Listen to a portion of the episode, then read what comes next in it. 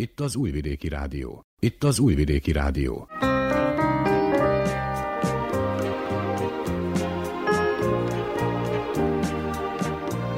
Egészségügyi mozaik.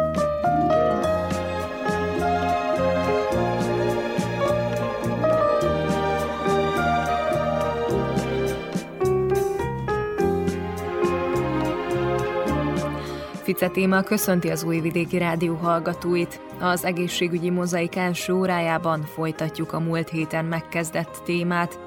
Akkor orvosok számoltak be a pajzsmirigy rendellenességeiről, azok tüneteiről és kezelési lehetőségeiről.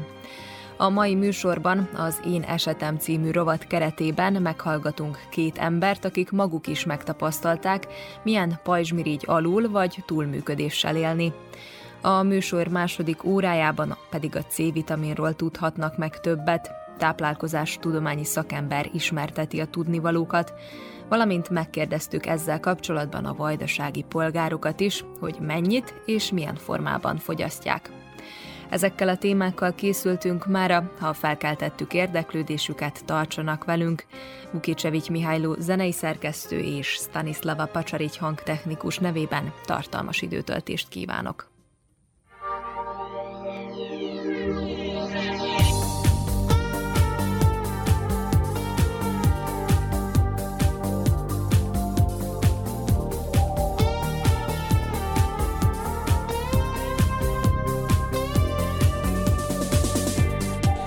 está.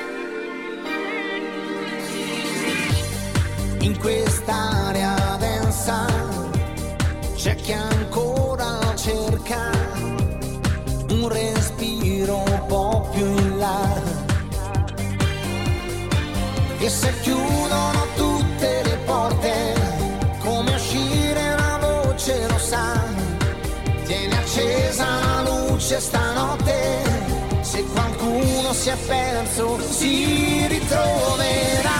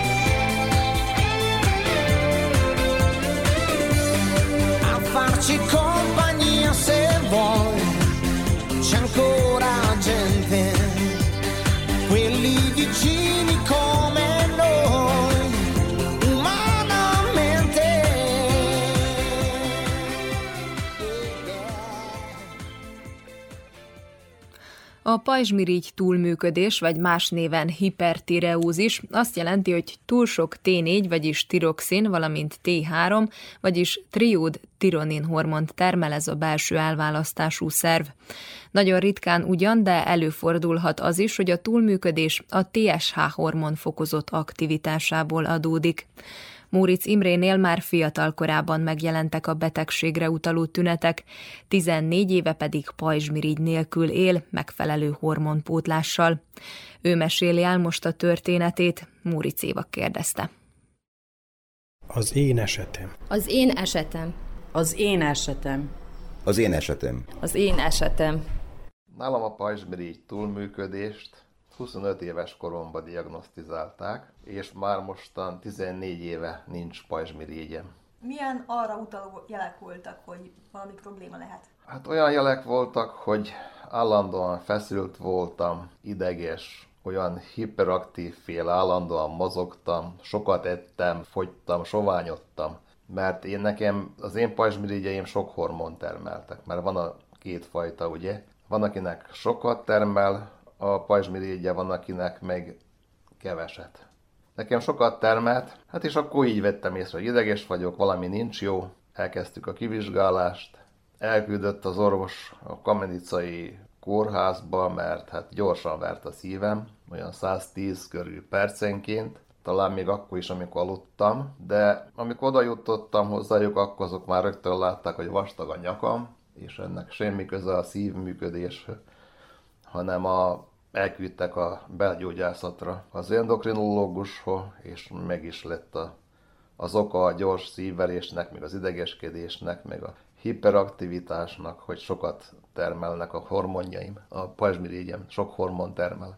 Tehát akkor rögtön kiderült, hogy a pajzsmirigyel van a gond, és nem így gyanakodtak másra. Kiderült, addig még nem találták meg, addig nem, de mondom, Kamenicá, amikor meglátták, hogy milyen szép vastag a nyakam, akkor azok már rögtön látták tapasztalatból, hogy mi miatt van a, a szapor, a szívverés. És akkor így jutottam el az endokrinológiára új vidéken. Miután erre így fényderült, mi volt a, a következő lépés? Tehát hogyan kezdték el kezelni, vagy, vagy mivel kezelték?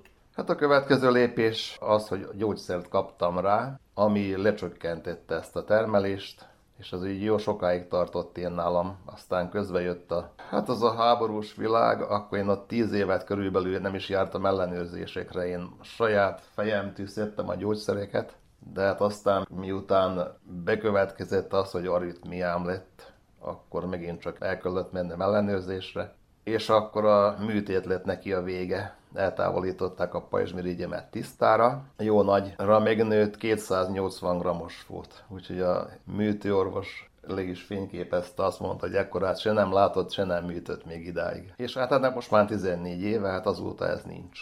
De a pajzsmirigy az kihatott a szívműködésre? Ez a kettő összefügg? Pajzsmirigy mindenre kihat. Pajzsmirigy az kihat a látásra, az idegrendszerre, az anyagcserére, van, akinek kidüllednek a szemei, van, akinek elhullik a haja. Szóval nincs, amire nem hat ki, mindenre kihat. Ez nálam is így volt. Mondjuk lehet, hogy kijebb voltak a szemeim, hajam az nem hullott -e, de a szívverésre, az anyagcserére, arra, hogy ettem, meg fogytam, arra igenis nagyon kihatott. Meg ilyenkor jelentkezik a, a pislogás is, nem? Az mind ideg alapon persze. Ilyenkor én is pislogtam, gyorsan pislogtam, hadartam. Szóval az az ideges állapot, azt is a pajzsmirigy idézte elő. És amikor megállapították a túlműködést, akkor ajánlottak valamilyen étrendet, vagy valamilyen életmódbeli változtatást? Azt nem. Külön étrendet azt nem ajánlottak, vagy legalábbis én most már ennyi év után nem is emlékszik. Nem emlékszik ilyenre. Nem ajánlottak, csak adták a gyógyszert, aztán ajánlottak egyszer műtétet, hogy majd ide rabot kivesznek belőle, hogy kevesebbet termeljen a maradék pajzsmirigy, de hát akkor én nem mentem el a műtétre. Akkor is volt az a háborús világ. Hát elodázódott, úgyhogy 14 éve meg már muszáj volt elmenni, és akkor azt ki is vették tisztára. Teljesen. Most iszom a műhormonokat, mert ha nincs, ami termelje ezeket a hormonokat, anélkül meg nincs élet. Úgyhogy minden nap egy icipici kis tablettát meg kell innom. Azok a műhormonok, amit a pajzsmirigy termelne, ha lennének. Pajzsmirigy műtét után csak ilyen tablettákkal lehet már élni, tehát azokat szedni kell mindig. Hát igen, amit a pajzsmirigy termelt, azokat a hormonokat most így szintetikus úton tabletta formájába szedem. Minden nap egy, egy kis tablettát. Meg hát évente járok a belgyógyász doktornőhöz azóta is az eredményekkel, hogy megnézze, hogy minden azért rendben van-e. És egyébként korábban a családban volt valakinek még ehhez hasonló betegsége, vagy nálad miért alakult ki? Az életmód okozta, vagy a genetika, vagy a stressz? Hát, hogy volt-e a családban öregapánknak az egyik oldalon, lehet, hogy volt, de ő nem járt ebben orvos. Úgy látszik, a régi orvosok ezt másképpen gyógyították ki. Nem járt vele sehova, de én találtam ott egy papírt valamikor régen a fiókban, min írt ilyesmit, hogy több mint valószínű neki is volt. Aztán én kérdeztem a belgyógyász szakorvost ott Újvidéken a kurházba, Hát ő azt mondta, hogy nem lehet ezt örökölni, örökölni lehet a hajlamot, és aztán, hogyha a körülmények úgy alakulnak ki, akkor az embernél vagy előjön, vagy, vagy nem. Tehát akkor fontos az is, hogy hogyan táplálkozunk, hogyan élünk, mennyit idegeskedünk, és hasonlók. Hát igen, fontos. Minden csinyával kellene csinálni ebbe az életbe, de hát leginkább nem úgy alakulnak a dolgok, és akkor, hogyha valakinek ez a gyönge pontja, akkor itt kezdi ki. Ha más, akkor meg máshol. Nem is gondolkodtál azon, hogy ezt mi aktiválhatta? Hát nem gondolkoztam rajta, hát most, hogy mi is aktiválhatta. Hát lehet, hogy ez a világi állapotok itt tulajdonképpen rá lehetne bármire fogni, hát nem tudom. És említetted, hogy évente jársz ellenőrzésekre. Hogyan néz ki ez? Vért vesznek, vagy mit csinálnak? Hát az ellenőrzés az úgy néz ki, hogy a doktorné nekem már megadja az időpontot egy évre előre, ez évente egyszer van, leírja, hogy el kell mennem a vérvizsgálatra, és akkor annak az eredményekkel megyek ő hozzá, ő megnézi. Leginkább azt mondja, most már mondom 14 éve, hogy minden jó van, találkozunk egy év múlva. Meg megbeszéljük, hogy már megint elmúlott egy év.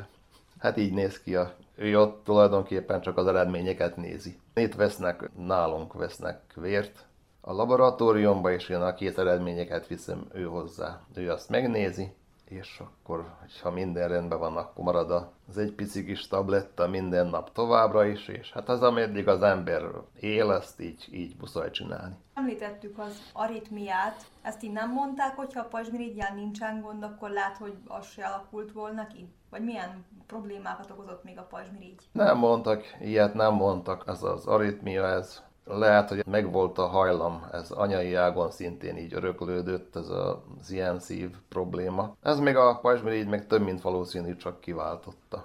Lehet, hogyha másképp lett volna minden, vagy másképp alakulnak a dolgok, az ember nyugodtabban, vagy máshogy, máshogy éli az életét, akkor ez elő se jött volna. És miután diagnosztizálták a betegséget, nem is próbáltál életmódot váltani, vagy változtatni bármin? Vagy nem volt rá mód annak idején?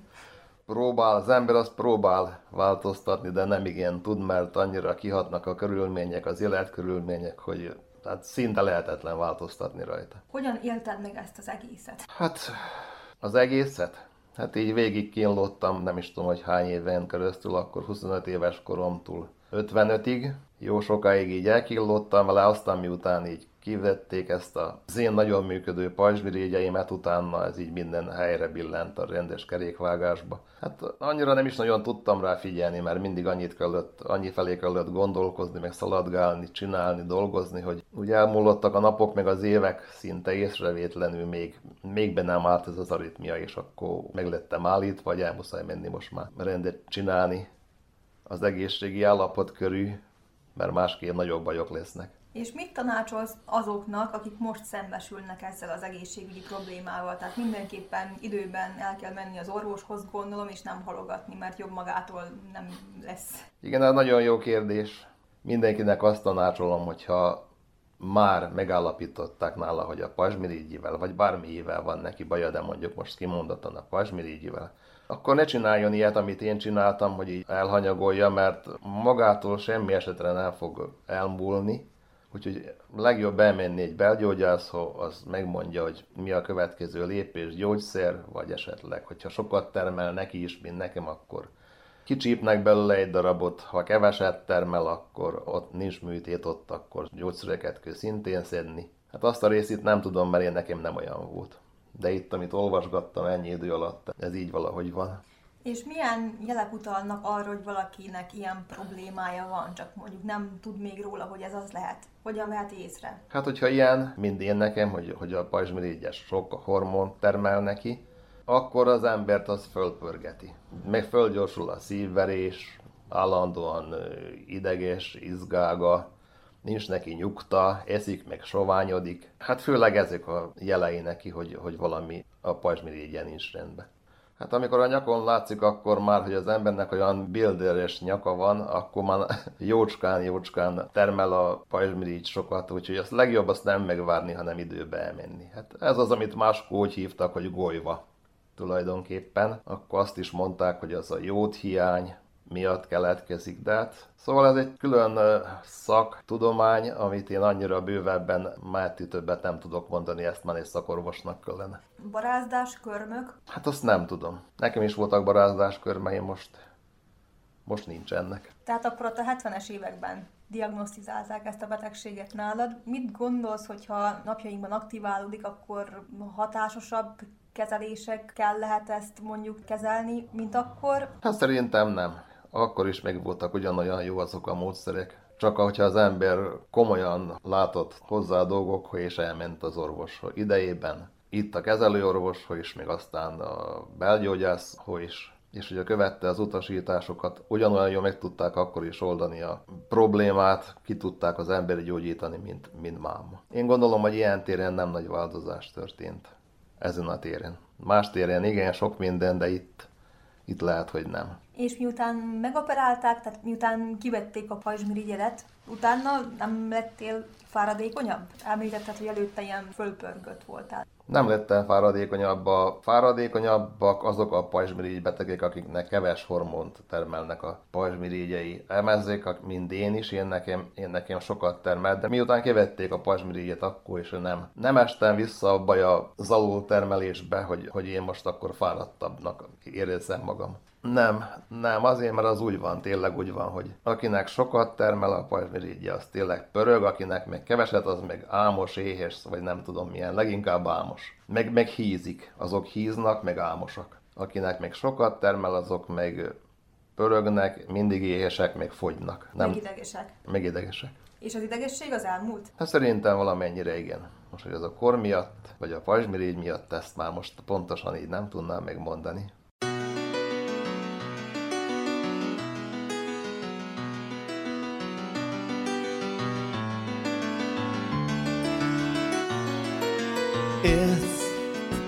Alright with me as long as you are by my side. Talk or just say nothing. I don't mind. Your looks never lie. I was always on the run, finding out was looking for, and I was always insecure.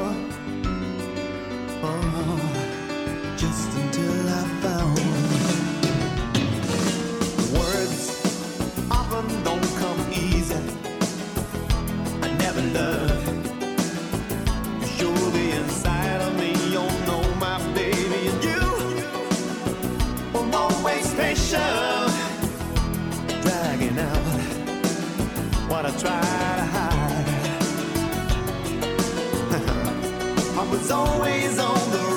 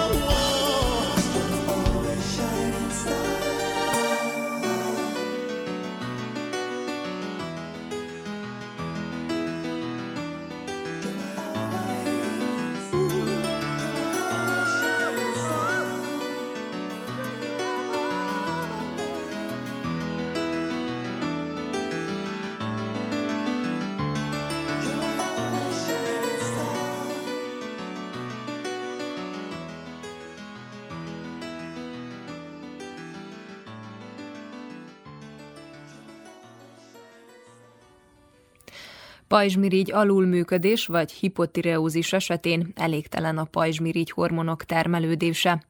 A betegség súlyosságától függően a tünetek is változóak, valamint igen szerteágazóak, mivel az egész szervezetre hatással vannak. Fázerné Fice Hargitánál három éve diagnosztizálták a betegséget. Őt hallják most. Az én esetem. Az én esetem. Az én esetem. Az én esetem. Az én esetem. 2020 elején diagnosztizálták nálam. És mit éreztél, amikor ez kiderült? Igazából ugye az volt, hogy már előtte is volt, hogy gyanakodtam erre a betegségre, de mindig így elodáztam, hogy á, nekem biztos nem lehet ilyen betegségem, mert ugye tudtam, hogy nagyjából ez mivel jár együtt, tehát trauma volt. Trauma volt az, hogy rájöttem, hogy egy olyan betegségem van, amivel együtt kell élnem egész életemen át, illetve hát például nekem, ami még nagyon traumatikus volt, az az, hogy tudtam, hogy ennél a betegségnél mondjuk nehezebb lehet teherbe esni. És igazából nekem ez volt a leges, legtraumatikusabb benne, meg hát az, hogy tényleg egy olyan betegség, ami sok problémát okoz, és mondjuk egész életedben jelen lesz nálad. Mik voltak ezek a tünetek, amiket említettél, hogy már előtte is gondoltál erre a betegségre, mert hogy voltak különböző tüneteid. Hány éve jelentkeztek ezek a tünetek, és mik voltak ezek pontosan? A tüneteim azok körülbelül a diagnosztizálás előtt egy-másfél évvel jelentkeztek, és emésztőszervrendszeri tünetek voltak. Ebből még nem gondoltam arra, hogy hasimotó lehet, mert gyakran volt, például tejtermékek esetén voltam rosszul, tehát először inkább a laktóz intoleranciára gondoltam főleg, de hullott a hajam, nagyon fáradékony voltam, illetve akkor kezdődött az, hogy a súlyom is azért megemelkedett, és kevésbé tudtam kordában tartani, és ezek a tünetek viszont azért nagyban ugye lehetnek a hasimotónak a tünete, és tehát például észrevettem, nekem előtte soha nem hullott a hajam, akkor úristen, lehet, hogy ez. De utána ezt így elodáztam, és magamra beszéltem, hogy hát biztosan valami emésztőszervrendszeri problémám van, ami ugye gastroenterológust kíván, ezért én igazából először gastroenterológushoz mentem és tőle indultam. Hogyan történtek ezek az első kivizsgálások? Ugye ez pont ilyen covidos időszakban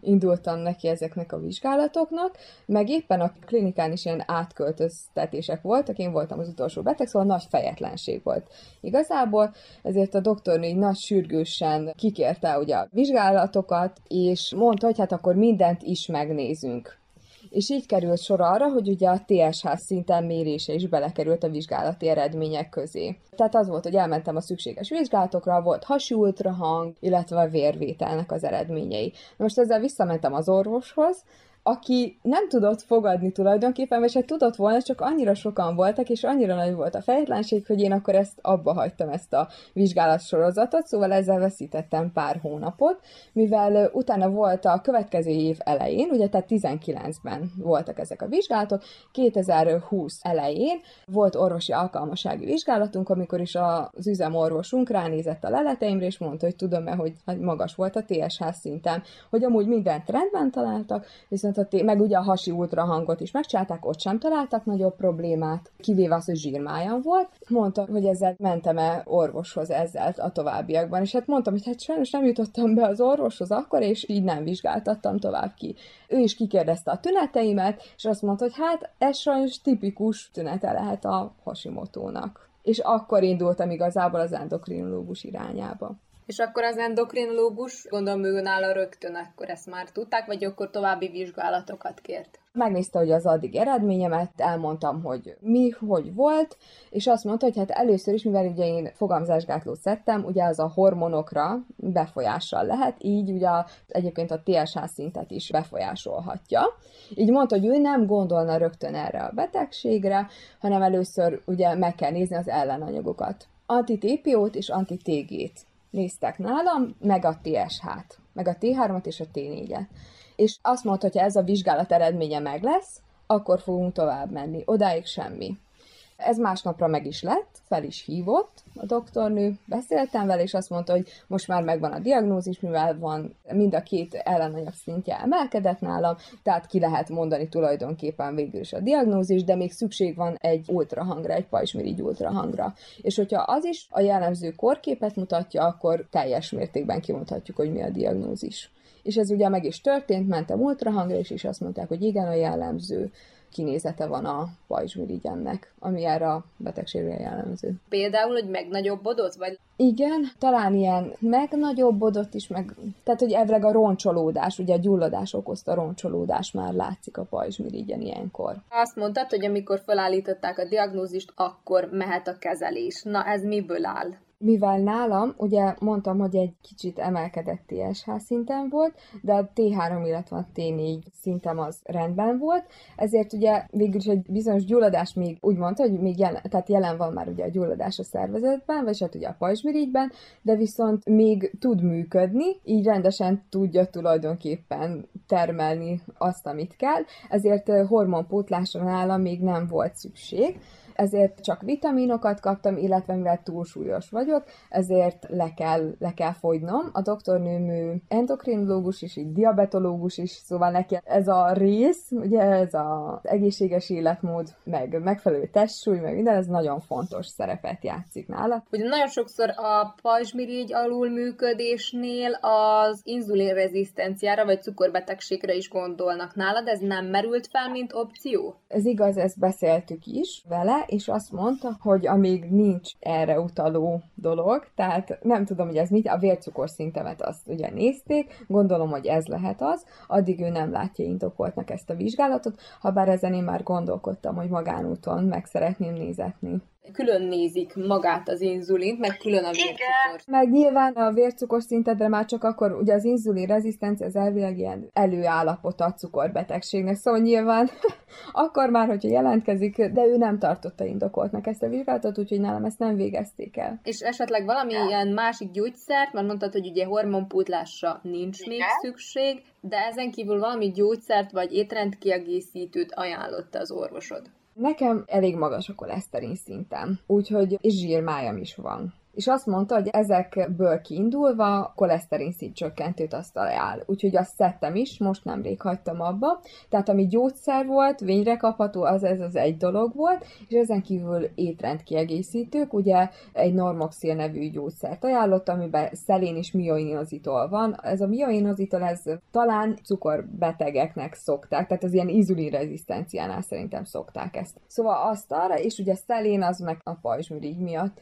ezt mindenféleképpen, de ugye ez csak fél évig szabad szedni egy húzamban, tehát fél évet szedem, fél évet kihagyok és ezt így kell szednem, illetve a D-vitamin szintemet megnézték, az nagyon-nagyon alacsony volt, erre kellett ugye D-vitamint szednem, egy hónapig ilyen bebikázták a szervezetemet, tehát ilyen nagyon nagy dózisban kell szednem, ilyen cseppek, mint a babák, amit szoktak szedni, csak sokkal nagyobb dózisban. Volt egy ilyen üvegcse, ugye, és azt szerintem abból valami csöppeket szoktak a babáknak adni, na most nekem azt el kellett négybe osztanom, és egy héten annak a negyedét le kellett húzni és akkor így nem is tudom, hogy hány ezer nemzetközi egységre valamilyen brutál, 50 ezer, és azt valamilyen nagyon nagy dózisra jött ki, nem akarok hazudni. Tehát négy hétig kellett ezt csinálnom, és akkor egy héten egyszer kellett egy nagy dózist. És ezt követően továbbiakban ajánlotta a folyamatos D-vitamin szedését, onnantól már csak ezer nemzetközi egységet naponta. És azóta ellenőriztetted a D-vitamin szintedet?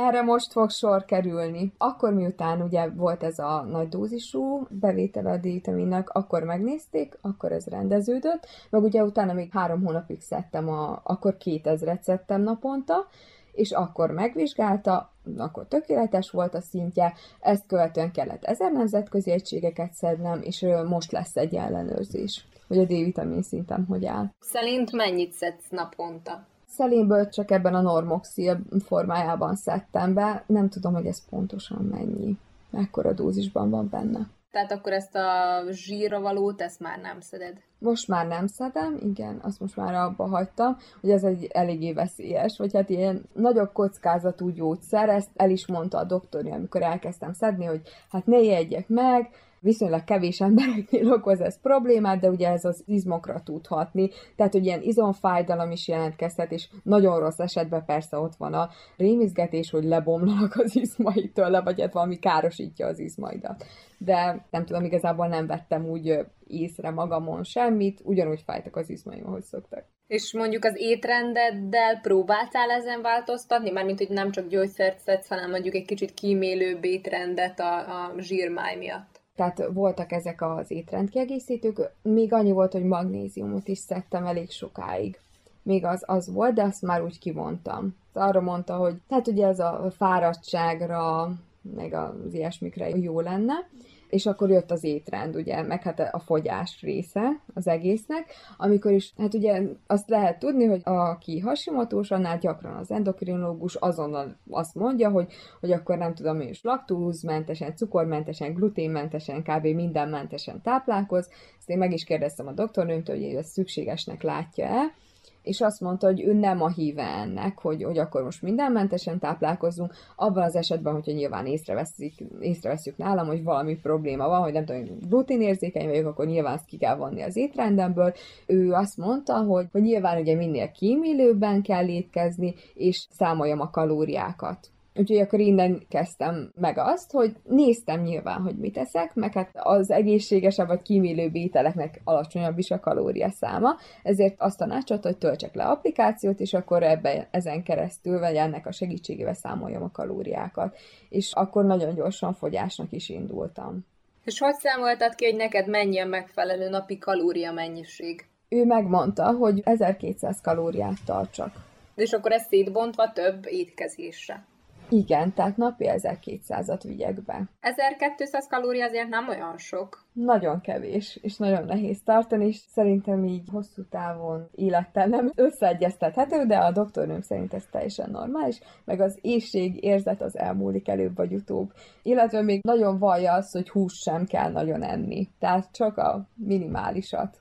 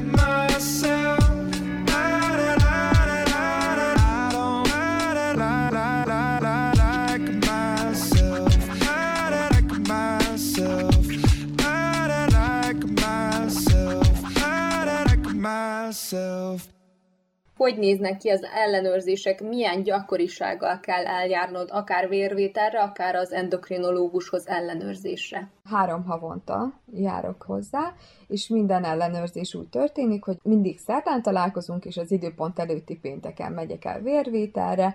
Általában változó, hogy mit kér, ugye amikor elkezdtem szedni a koleszterin szint csökkentőt, akkor ezt a részt is megnézte, tehát koleszterin szint, de nagy többségben T3, T4 és a TSH. Ez a három, amit mindig néz. És ehhez csatlakozik hol a D-vitamin, hol a koleszterin szint. Főleg ezeket, és akkor ugye elkészül a vérvétel, utána szerdán megyek, és akkor konzultálok vele. Nagyon rendes, mert tényleg viszonylag, tehát bármilyen kérdést feltehetek, amit szeretnék, illetve ugye átbeszéljük, hogy főleg ugye a súlyom miatt kell ez a három havontai ellenőrzés, átbeszéljük, hogy mit csináltam rosszul, mit nem csináltam rosszul, mit kellene csinálnom, megnézzük ugye a TSH, T3, T4 szintemet, és akkor ez alapján megállapítja, hogy kell-e már hormonpótlás, vagy nincs rá még szükség, ugye eddig nem volt még erre szükség, mert viszonylag jó eredményeim voltak. Szerinted minek köszönheted azt, hogy javultak a, az eredményeid, hogyha például nem szedtél erre konkrét hormonpótlást vagy gyógyszert? Én azt gondolom, hogy ott akkor egyszer, amikor ugye magasabb is volt a TSH szintem, az lehet, hogy csak akkor nagyon rosszul voltam. Nagyon helytelenül táplálkoztam, meg hát ilyen, tényleg ilyen falási rohamaim is voltak olyankor gyakran, amiknek engedtem. Szóval ott már egy nagyon rossz állapotban voltam és szerintem ott azért volt egy emelkedett szint, és mikor megtudtam, akkor nyilván egy kicsit Ugye sportolni nem kezdtem, viszont nyilván a sportolás is nagyon fontos lenne, meg ugye ezt a doktornőm is nagyon ajánlotta, de viszont elkezdtem így mozgásgazdagabban élni, tehát például hazasétáltam a munkából, vagy tényleg többet sétáltam. És azért az is fontos volt annak a szempontjából, hogy javuljon a helyzetem, meg hát ugye azért a, az étkezésre is igyekszek odafigyelni. Szóval szerintem ezek közre játszhatnak abban, hogy még jobb eredményeim vannak. És szerinted mi okozta nálad azt, hogy ez kialakuljon, vagyis hát aktiválódjon? Hát nem az endokrinológus, de még az üzemorvos kérdezte, hogy volt-e valami nehéz élethelyzet abban az időszakban, amikor elkezdődtek a tüneteim, és igazából igen, így rá tudtam jönni, hogy mi lehetett, az ugye akkor fejeztem a mesterképzésemnek a, az utolsó éve volt, amikor megjelentek a tüneteim, és ugye ott volt a záróvizsga, ott volt a szakdolgozat, amik nagyon-nagyon nagy stresszel jártak, eléggé féltem attól az egész helyzettől, és tényleg brutálisan sokat stresszeltem, és nálam szerintem ez aktiválta a dolgot. És egyébként a családodban van más is, akinél ez a probléma fennáll? Igen,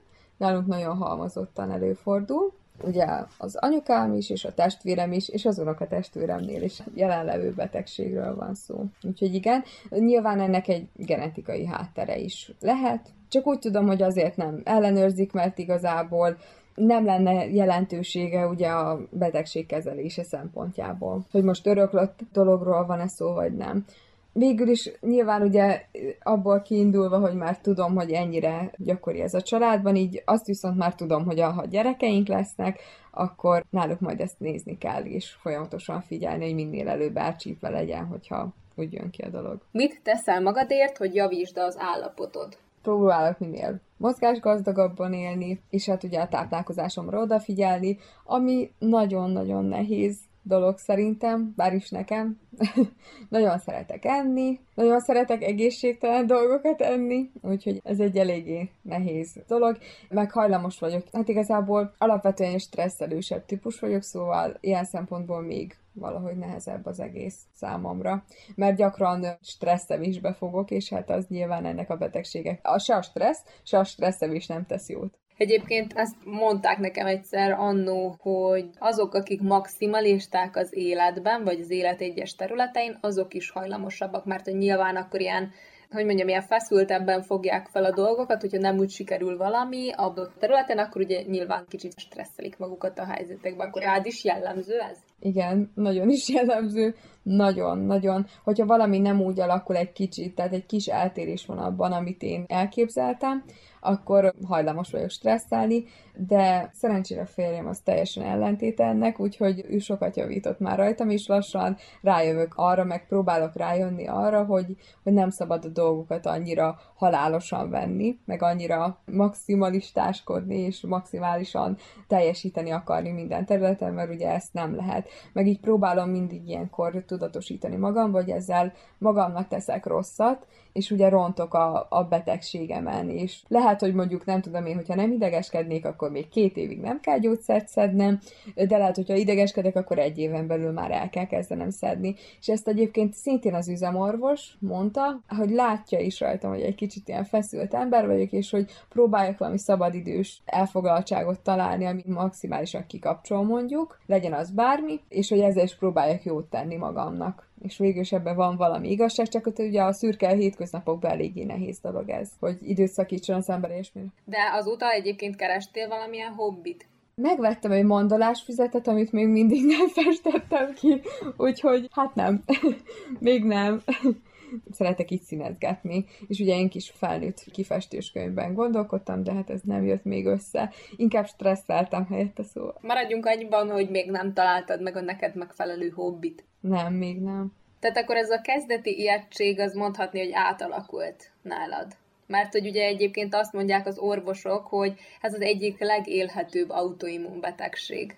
Igen, próbáltam, egyes, hogy ugye elmondtam a félelmeimet a doktornőnek, elmondtam azt, hogy például ugye mondtam, hogy nekem a legnagyobb stressz az okozta, hogy a gyerekáldás, hogy esetleg nehezebben jöhet össze. Na most azt mondta a doktor, hogy Magyarországon minden tizedik nőt érint ez a betegség, vagy ugye világszinten is egyébként nagyon sokakat érint, és azért azt lehet látni, hogy azért, és ugye utána olvastam, és akkor lehet ilyen rém dolgokat olvastam, hogy úristen, akkor nem tudom, mentális problémák lesznek a gyereknél, és így mondta, hogy igen, előfordulhat, és mondta pont ebből kifolyólag, hogy ugye hány nőt érint, és mondta, hogy ezt nem kell ennyire komolyan venni, persze, komolyan kell, tehát, hogy megesnek az ilyen dolgok, meg megeshet, hogy nehezebben jön össze a dolog, de nem kell félni, be kell tartani, amit az orvos mond, és akkor minden rendben lesz.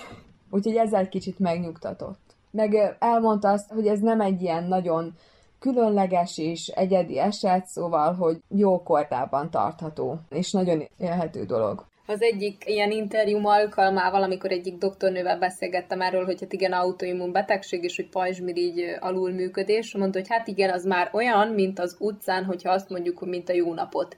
Tehát, hogy annyira Igen. nagyon sűrűn előfordul, hogy most már nagyon-nagyon-nagyon sok embert érint, és szerintem igazából nem csak minden tizedik nőt, hanem többet is, csak ugye sokan Igen. még nem is tudják. Igen, nagyon nehezen diagnosztizálható, vagy hát úgy tudom, gyakran nem ezen irányba indulnak el. Ugye nekem is emésztőszerrendszeri bajom van, akkor rámennek inkább erre az irányra, és igazából ezt valahogy nem nézik. Meg például a közvetlen környezetemben is. Már ha csak a kollégáimat nézzük, és egy pici cégnél dolgozok, szóval kevés ember dolgozik ott. Két kolléganő anyukája, az egyiküknél halmozottan előfordul a minden tesója, két lány tesója is beteg, és az anyukája, ő még nem, ő is folyamatosan ellenőriz, tiszteti magát, és azt mondta neki az endokrinológus, hogyha valakinek az édesanyjánál diagnosztizálták ezt a betegséget, nem is tudom, hogy hány százalék, de valami brutál nagy százalékban valószínűleg nála is valamelyik életszakaszában ez elő fog jönni. Szóval azért eléggé durva. A másik kolléganőmnek a családjában szintén halmozottan előfordul, ő is beteg. Három gyereke van, úgyhogy ez számomra egy megnyugtató dolog volt. Tehát sokaknál, sokakat tudok én is, akiknél ez így előfordul, szóval nagyon gyakori. Ezt látom egyébként így a világban, hogy ez egy nagy problémát okoz mondjuk ennek a betegségnek a diagnosztizálásába, hogy nem egy egészként tekintenek a tünetekre, tünet együttesre, nem így külön-külön próbálják megoldani őket. Ezt én is teljes mértékben így látom, meg ugye főleg nálunk azért is került el ez az egész dolog, mert hát például anyámnál és a testvéremnél később diagnosztizálták, mint nálam, szóval azért indultak el ebbe az irányba, mert úristen, nekem is hasonló tüneteim vannak, mint neked. És akkor így már lehetett célirányzottabban nézni a dolgot. De igen, amúgy szerintem is. Meg a másik az, hogy nagyon általános tünetei vannak szerintem. Én azt gondolom, hogy azért ezek általános tünetek. Most fáradt az ember, hát jó, fáradt. Vagy kicsit szárazabb a bőre. Szóval igen, ezek, ezek szerintem is. Meg ugye ez az a másik, hogy pont az a betegség, amilyen lassú gyilkos, úgymond, lassan-lassan csinálja a dolgait, és nem az, hogy most úristen, holnap meg kell, hogy műtsenek vele, hanem ki tudom várni azt a három hónapot, négy hónapot, fél évet. Mert hogy akkora változás nem történik az alatt a szervezetedben hogyha csak nem történik valami nagyon nagy probléma, vagy nagyon nagy stressz nem ér. Mit tanácsolnál azoknak, akik esetleg hasonló cipőben járnak, tehát hogy például most diagnosztizálták náluk ezt a problémát, tehát a pajzsmirigy alulműködést? Azt, hogy nyilván ugye először kétségbe esik az ember, de hogy nem kell, és hogy tényleg ez egy olyan betegség, ami azért jó kordában tartató, és hogy oda kell figyelnie magára az embernek. Tehát, hogy szerintem ez a legfontosabb, hogy tényleg így a lelki dolgokra is odafigyeljen egy kicsit, úgy végezzen önvizsgálatot, és akkor jól, jól kezelhető betegség, úgyhogy nem kell miatta izgulni. A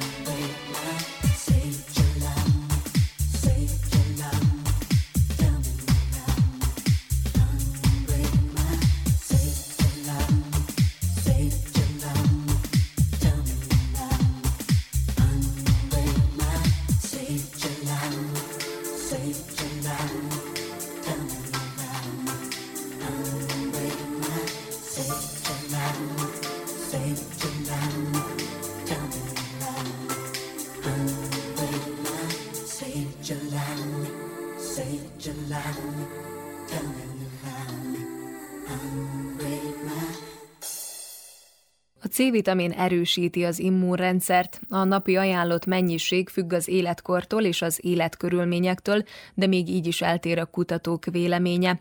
Szent Györgyi Albert, a vitamin felfedezője több ezer milligramnyit szedett belőle naponta. Túl adagolni nem lehet, mivel vízoldékony vitaminról beszélünk, a felesleges aszkorbinsav 4-6 óra alatt kiürül a vizelettel, tehát célszerűbb a napi többszöri, kisebb dózisokban való pótlása. További információkat Vojnovics Gabriella táplálkozástudományi szakembertől tudtunk meg. A C-vitamin, vagy más néven aszkorbinsav, egy vízben oldódó vitamin, amelyet a szervezet nem tud előállítani, illetve nem tárolja, ezért gondoskodni kell a mindennapi beviteléről. A C-vitamin szerepe igen szerteágazó, többek között részt vesz a kollagénnek a képződésében, ami az erek, a csontok, a porc, a fogény, a bőr, a fogak megfelelő működéséhez szükséges. Továbbá az energiatermelésben is nagy jelentősége van, Antioxidánsként megvédi a sejteket az oxidatív stressztől, illetve gátolja a szabadgyökök káros hatását, hozzájárul a fáradtság csökkentéséhez, növeli a vas felszívódását, nélkülözhetetlen az immun, illetve idegrendszer megfelelő működéséhez, illetve a sebgyógyuláshoz, az élelemből származó aszkorbinsav a vékony bélben szívódik fel, a felesleg pedig vizelettel kiürül a szervezetből.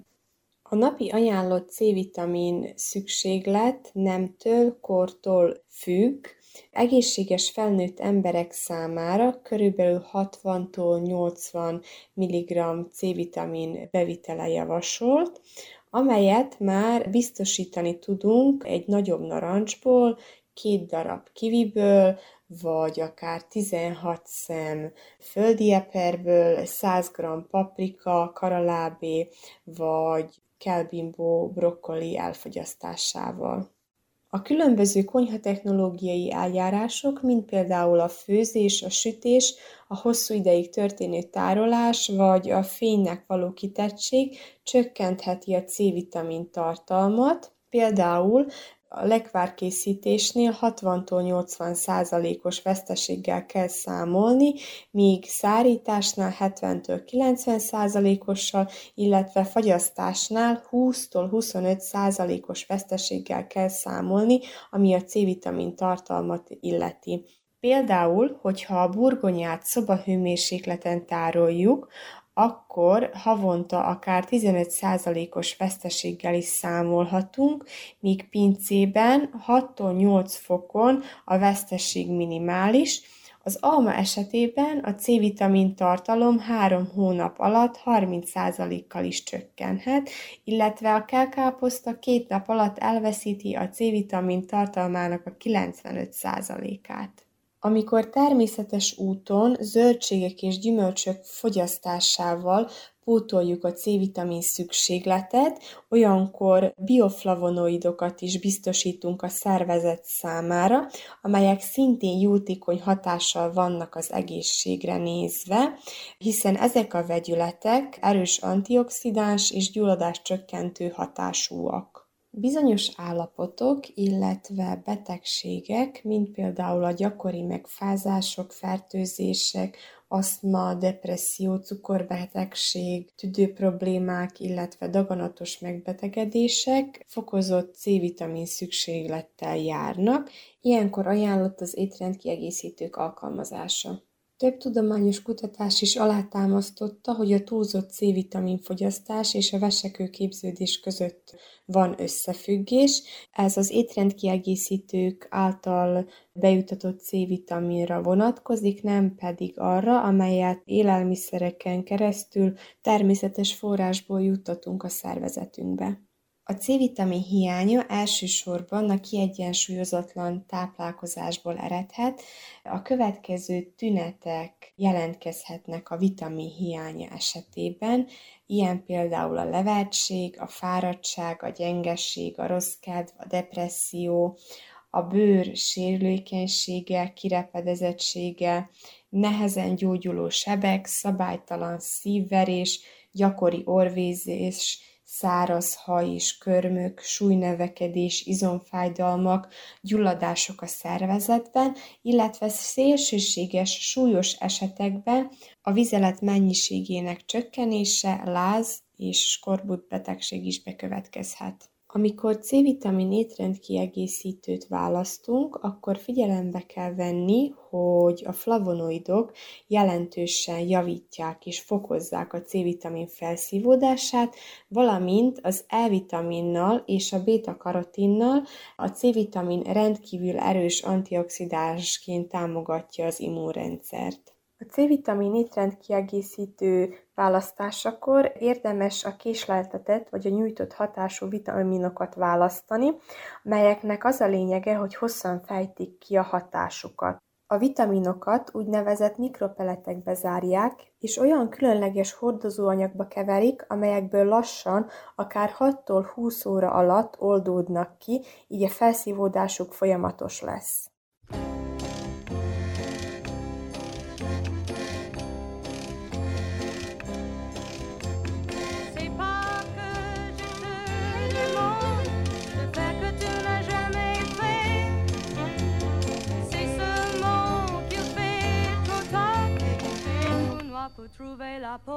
Mais si tu dois partir, attends. Mais si tu dois partir, attends.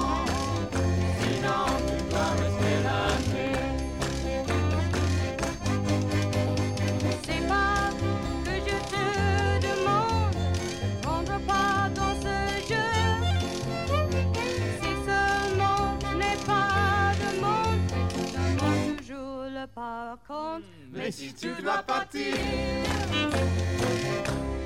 attends. Mais si tu dois partir,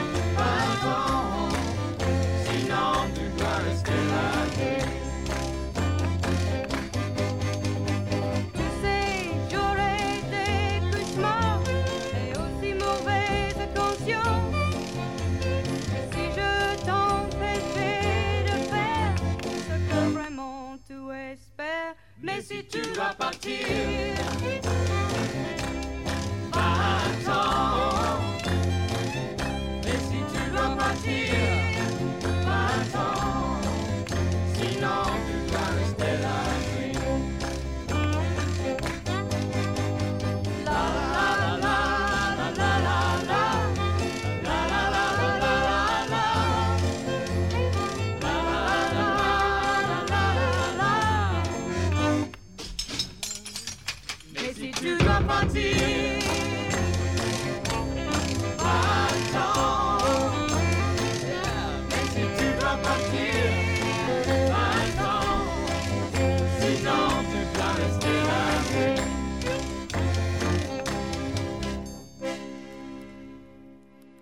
Körkérdésünkből kiderül, ki mennyi C-vitamint fogyaszt, és az is, hogy milyen formában. Ez következik most.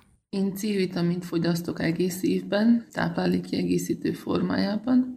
Ez 300 mg-os, naponta egyet iszok meg belőle.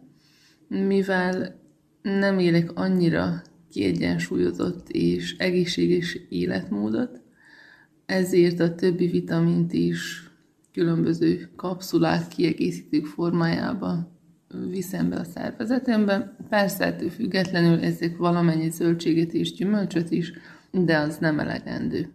Napi szinten nagyon sok gyümölcsöt fogyasztok, és szinte minden nap megeszek egy citromot, meg egy narancsot, úgyhogy a táplálék kiegészítőket a téli időszakban csak ritkán fogyasztom, akkor is megiszok esetleg egy C-vitaminos pesgőtablettát, vagy beveszek egy C-vitamint, de ez olyan lehet, hogy hetente egyszer fordul elő.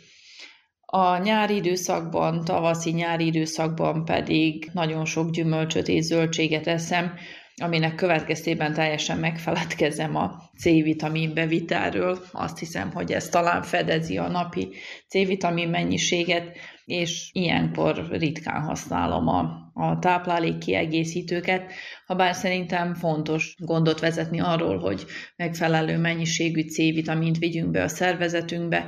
Például én sajnos vérszegénységgel küzdöm, és így a vas felszívódásában is sokban segít a C-vitamin, tehát azért mindenképpen erre ügyelni kell.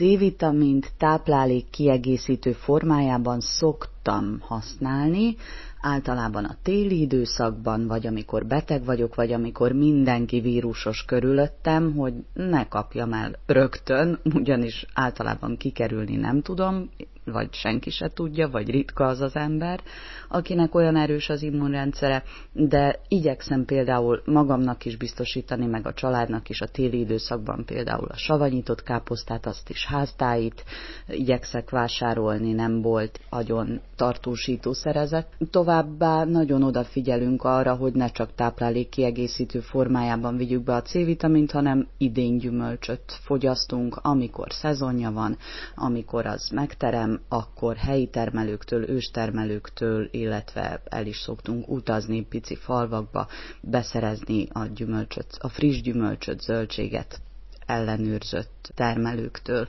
Úgyhogy nem, egész évben nem fogyasztom a táplálék kiegészítőket. Úgy gondolom, hogy mindent mértékletesen szabad csak bevinni, főleg, hogyha az műanyag formájában van, mert ez igenis mű anyag, hanem igyekszünk családostul kimenni, kirándulni, friss levegőre, és itt most nem a beton dzsungelekre, városokra gondolok, a szennyezett levegőre, hanem nyilván egy erdő, egy hegység, egy vízpart, mindenképpen zöldövezetbe, hogy az ember teljes mértékben az immunrendszerét támogassa, és támogatni tudja. Ehhez természetesen a napfény se árt, úgyhogy így igyekszünk magunkról gondot viselni. Hetente körülbelül háromszor veszek be C-vitamin táplálékkiegészítő formájában, ez mellett viszont sok zöldséget és gyümölcsöt is fogyasztok. A téli időszakban jobban odafigyelek, de igazából nincs rá szabály. Fontosnak tartom a C-vitamin bevitelt, de így van ez más vitaminokkal is. Mivel középkorú vagyok, ezért figyelek arra, hogy napi szinten fogyassak gyümölcsöt, zöldségfélét is, de a C-vitamint táplálék kiegészítőként is fogyasztok szinte egész évben.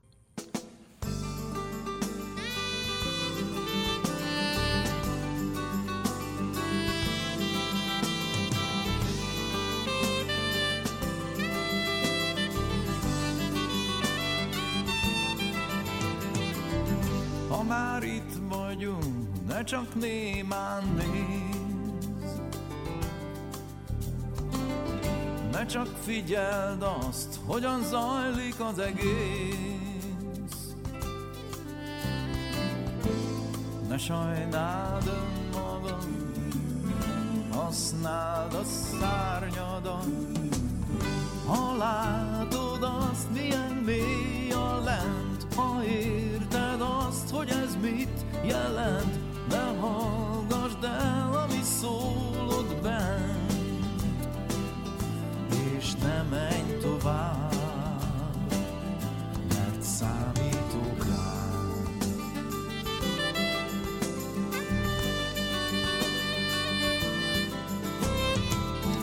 Hogyha halkul már a régi kesergő,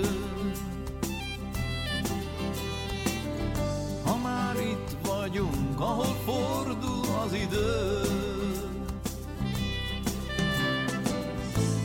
s a vékony jég alatt mélyre úsznak a nagy halak, tudjuk a néma itt bölcs marad, s elkopnak sorra a jó szavak, gyanúsnak hisszük az újakat,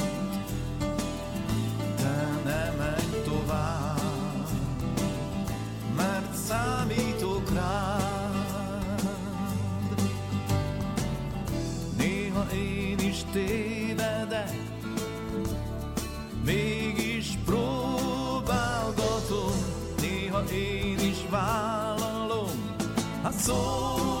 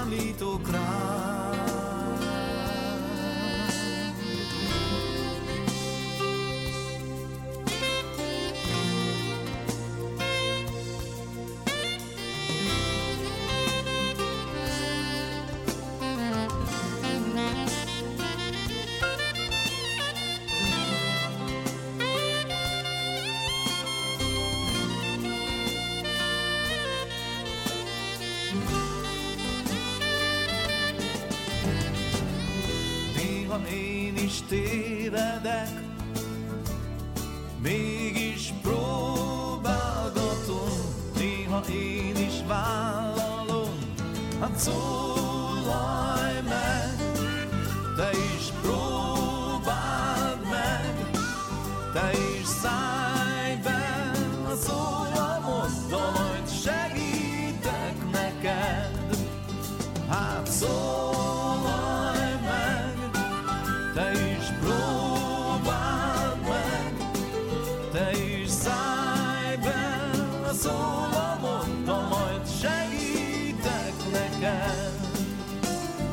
Hát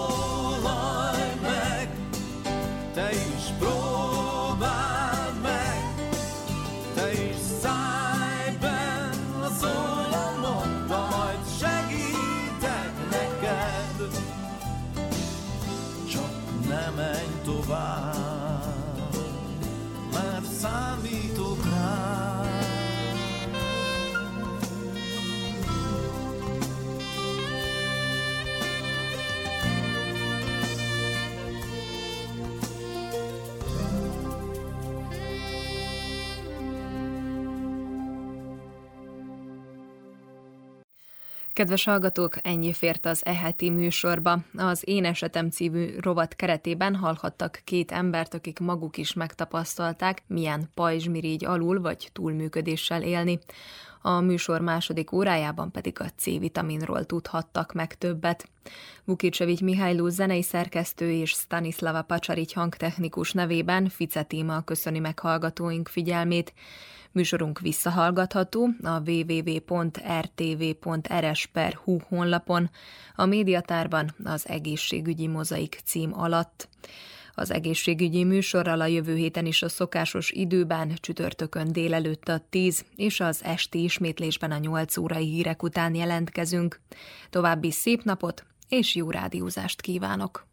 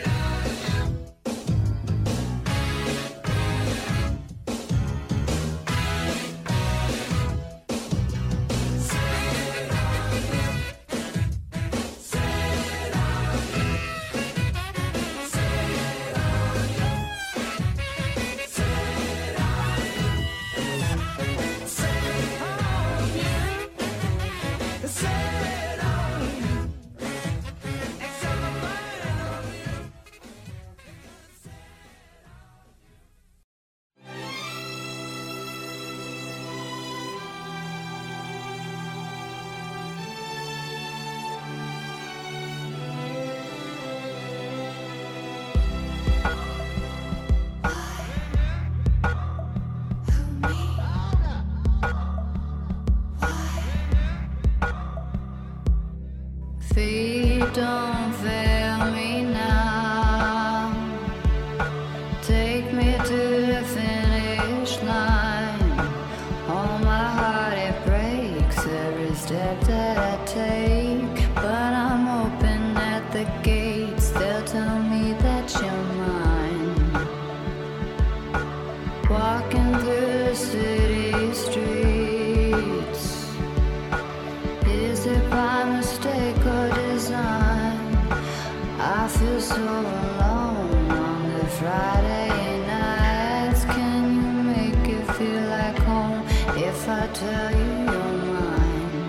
like I told you, honey.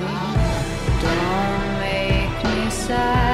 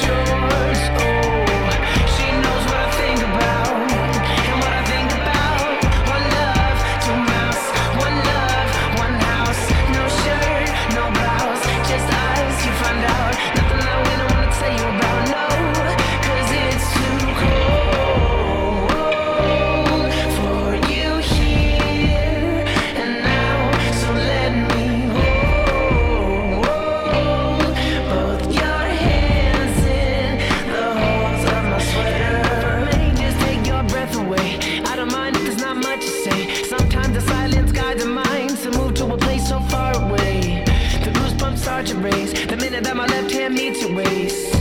And then I watch your face, put my finger on your tongue, cause you love the taste, yeah. And these hearts adore, everyone the other beats hardest for. Inside this place is warm, outside is ice, support.